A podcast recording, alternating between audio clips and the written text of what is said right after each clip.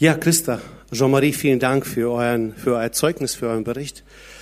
Äh, wie geht es dir, wenn du solche Stories hörst? Wenn Gott Großartiges tut und Wunder geschehen, da passiert was Gewaltiges, wie geht es dir? Mir geht es manchmal wie in einem Zirkus. Kennt ihr das? Wenn man die Akteure irgendwo oben auf dem Trapez sieht und die machen krasse Dinge und du staunst und sagst, wow, wie geht das denn? Das würde ich auch gerne können. Hat das jemand schon mal so erlebt? Oder du denkst, boah, das könnte ich niemals im Leben schaffen. Das würde mir nie passieren. Vielleicht frustriert dich das sogar und du sagst, wow, wenn ich mich so anschaue, was ich so kann und was die Jungs da oben auf dem Trapez können oder auf den Seilen, dann komme ich mir so klein mit Hut vor. Kennt ihr das? Und äh, so ist das auch mit Gott. Und ich möchte dich heute herausfordern und fragen, glaubst du, dass Gott mehr in deinem Leben tun kann? Gott hat mir ein, Herz, einen Vers auf ein Herz gelegt, das ich mit euch teilen möchte. Das war in der letzten Gemeindestunde und ich saß und es kamen verschiedene Anliegen und wir haben gebetet und wir haben ausgetauscht und dann hatte ich diesen Vers, der kam bei mir vor Augen und ich musste immer wieder darüber nachdenken. Heute teile ich den mit euch. Der steht in Epheser 3,20. Gott aber kann viel mehr tun, als wir jemals vor ihm erbitten oder uns auch nur vorstellen können. So groß ist seine Kraft, die in uns wirkt. Also viel mehr, als du dir nur vorstellen kannst. Das meiste, was du dir vorstellen kannst, kann Gott toppen. Und hier ist natürlich die Frage, wow, das ist ja eine super, äh, super Zusage Gottes. Also stelle ich mir vor, zum Beispiel, dass ich, keine Ahnung, einen VW kriege und dann kriege ich einen Ferrari oder so. Mehr als du dir vorstellen kannst. Nicht so, wie du es dir vorstellst. Das ist hier nicht das Versprechen.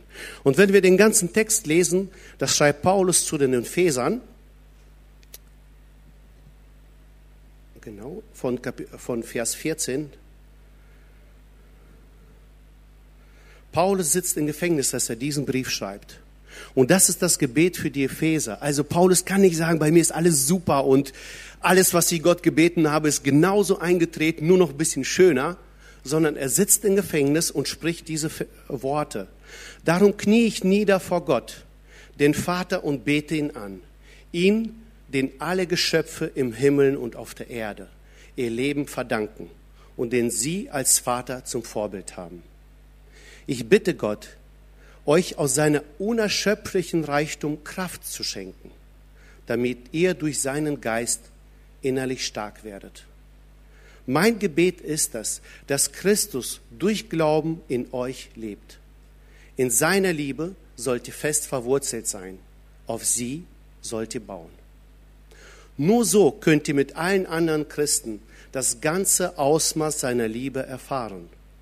Ja, ich bete, dass ihr diese Liebe immer tiefer versteht, dass wir doch mit unserem Verstand niemals ganz fassen können.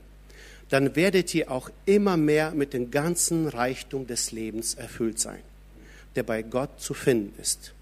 Und jetzt kommt dieser Vers. Gott aber kann viel mehr tun, als wir uns jemals vor ihm erbitten oder auch uns nur vorstellen können. So groß ist seine Kraft, die in uns wirkt. Deshalb wollen wir mit der ganzen Gemeinde durch Jesus Christus ewig und für alle Zeiten loben und preisen. Amen.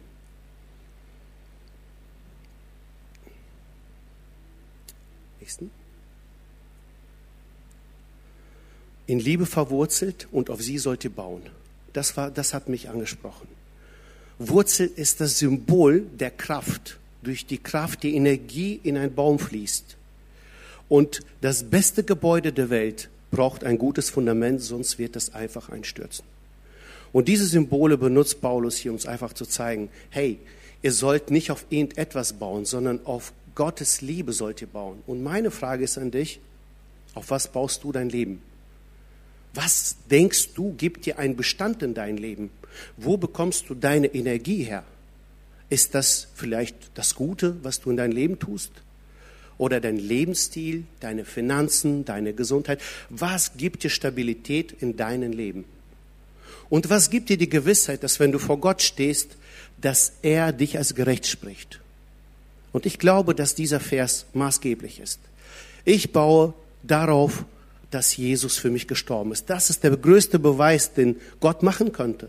Er hat seinen Sohn geschickt, damit wir vergeben sind, damit deine, meine Sünden vergeben sind. Und ich weiß nicht, ob du zuschaust oder ob du hier bist. Baust du auf diesem Fundament? Kannst du sagen, jawohl, Jesus hat meine Sünden vergeben. Alles, was ich in meinem Leben falsch getan habe oder tun werde, hat er vergeben? Ist das dein Fundament? Und ich möchte dich herausfordern, einfach das zu prüfen, zu sagen, ja, ist das mein Fundament? Baue ich auf Liebe Christi? Und wenn du mit Jesus unterwegs bist und schon Nachfolger bist und ihn liebst, in den schweren Zeiten, wenn alles wackelt und Stürme kommen, kannst du immer noch sagen, ich glaube fest daran, dass Gott mich liebt, dass er es gut mit mir meint, auch wenn mein Gebet jetzt nicht so erhört wird, wie ich das möchte, kann ich trotzdem sagen, Jesus, ich weiß, du willst mich nicht ärgern. Ja, du liebst mich, daran glaube ich fest. Das ist das Fundament, wenn du auf Liebe Jesu baust. Das ist das Fundament. Und Jesus lädt uns ein. In Offenbarung äh, Kapitel 20 sagt er, hey, ich möchte noch mehr. Ich möchte mehr als nur deine Sünden vergeben. Ich möchte viel mehr. Und ich möchte kurz von mir erzählen. Ich bin in einer christlichen Familie aufgewachsen und äh, schon recht im Teenie-Alter, so in der Teenie-Alterzeit, habe ich verstanden, ich bin sündig und ich brauche Vergebung Gottes. Also habe ich das getan, was ich so gelehrt bekommen habe. Ich habe Jesus meine Sünden bekannt und er hat mir vergeben und ich bin sicher, er hat das vergeben. Ich habe dieses Fundament bekommen. Aber Jesus will mehr. Ich habe gestaunt und mich gefragt, die Leute reden immer davon, ähm, dass man irgendwie so eine Retterliebe haben sollte, dass man irgendwie Anliegen für Menschen haben sollte oder dass man Freude haben sollte. Und irgendwie war bei mir nicht viel davon und ich fühlte mich immer kleiner. Irgendwie hat das nicht gepasst, was ich von Christen gehört habe und was ich erlebt habe. Bis Gott mir eines Tages was klar gemacht hat. Du hast meine Vergebung angenommen. Ja, du hast die Rettung angenommen. Aber darf ich in deinem ne-, Leben leiten? Das durfte er nämlich nicht. Ich wollte nur was von ihm. Und hier sagt Jesus in Offenbarung Kapitel 3, merkst du es nicht? Ich stehe vor deiner Tür und klopfe an. Wer jetzt auf meine Stimme hört und mir die Tür aufmacht, zu dem werde ich hineingehen und Gemeinschaft mit ihm haben. Jesus will mehr. Er will nicht nur, dass du sonntags zur Kirche gehst oder zu deine Spenden gibst. Nein, er will mit dir Gemeinschaft haben. Und wie kann er in dein Herz kommen? Er ist ja nicht in Persona da, aber mit seinem Heiligen Geist, wenn du ihn erlaubst, wird er in dein Herz kommen. Gib ihm den Zeit, aber du musst ihn einladen. Er wird nicht mit Gewalt die Tür aufbrechen. Und als ich das gemacht habe, als ich Jesus irgendwann mal in meinem Jugendalter gesagt habe, Jesus, ab heute darfst du mein Leben bestimmen. Du darfst in mein Herz, und zwar nicht nur ein bisschen an der Schwelle, sondern du darfst in mein Leben, du darfst dich ausbreiten, du darfst in mein Haus Platz haben. Dann hat sich vieles verändert. Weil dann fing er an zu sprechen. Und auf einmal merkte ich, der sagt mir eins, ich mache das. Er sagt was anderes, ich mache das. Und ich erlebe, wie Gott handelt. Und auf einmal erlebst du das, wovon wir hören. Dass Gott in deinem Leben wirkt. Dann hörst du nicht nur von anderen von Weitem, dass Gott etwas Tolles gemacht hat, sondern Gott gebraucht dich selber. Und das ist das Geheimnis. Er gebraucht nicht dich, wenn du auf deiner Couch sitzt und einfach nur fromm irgendwelche Lieder singst oder sonst was. Wenn John Marie zu Hause in sein Wohnzimmer geblieben wäre, hätte er diese Dinge erlebt? Hätte er nicht erlebt, richtig? Er musste aufstehen. Wenn Jesus ihm gesagt hat, geh in den Süden, ist er aufgestanden und hat gesagt, jawohl, ich gehe, egal was das kostet. Und das kostet was. Und ich will nicht versprechen, dass es so ein easy Ding ist und äh, alles gut ist. Nein, es kostet was. Einigen Christen kostet das das Leben, dass die sagen, ich will Jesus nachfolgen. Und ich kann dir nicht versprechen, dass es für dich easy wird, sondern, aber ich möchte dich herausfordern, dass du Jesus nicht nur seine Vergebung annimmst, sondern dass du wirklich ihn erlaubst, Herr deines Lebens zu sein. Und dann kannst du mit ihm mitgehen. Und Jesus sagt zu all seinen Jüngern, komm, folge mir nach.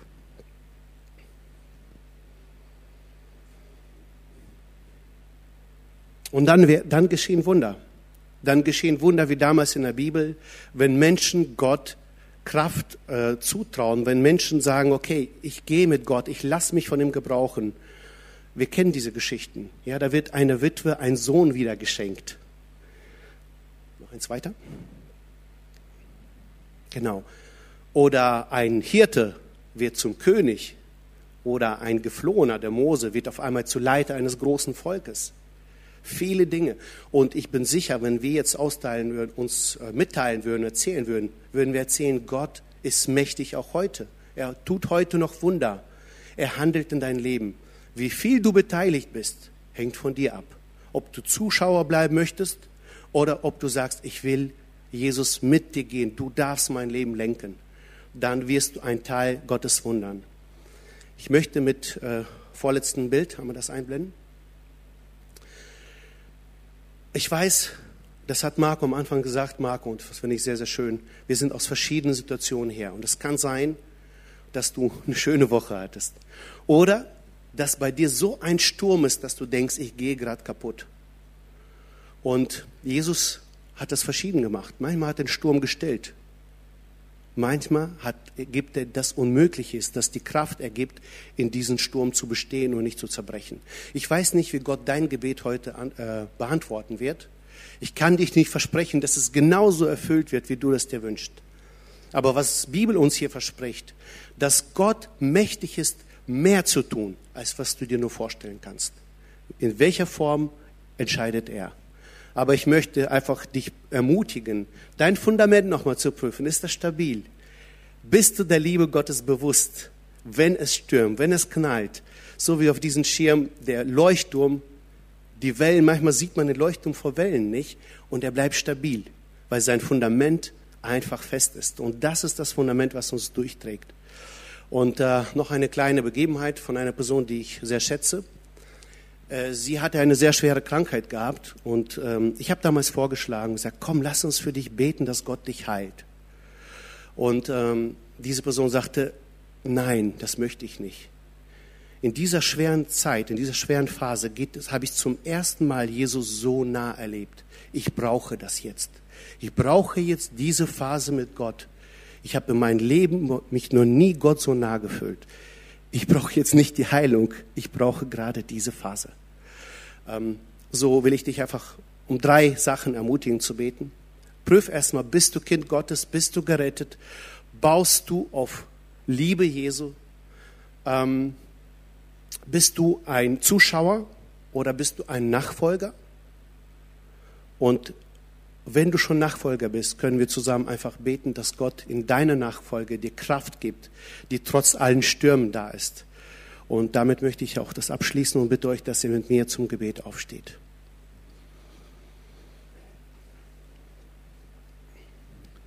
Lieber Vater im Himmel, ich weiß, du liebst diese Menschen und du kennst jedes einzelne Herz. Du weißt, wo jeder steht, ob er überhaupt dich kennt, ob er dich liebt, ob er weiß, wie doll du ihn liebst. Herr, und ich bitte dich, dass die, die dich die deine Liebe noch nicht kennen, die nicht wissen, was für ein wundervoller, treuer Vater du bist. Herr, ich bitte dich, dass die das verstehen, dass sie dich kennenlernen und in Genuss deiner Vaterschaft kommen.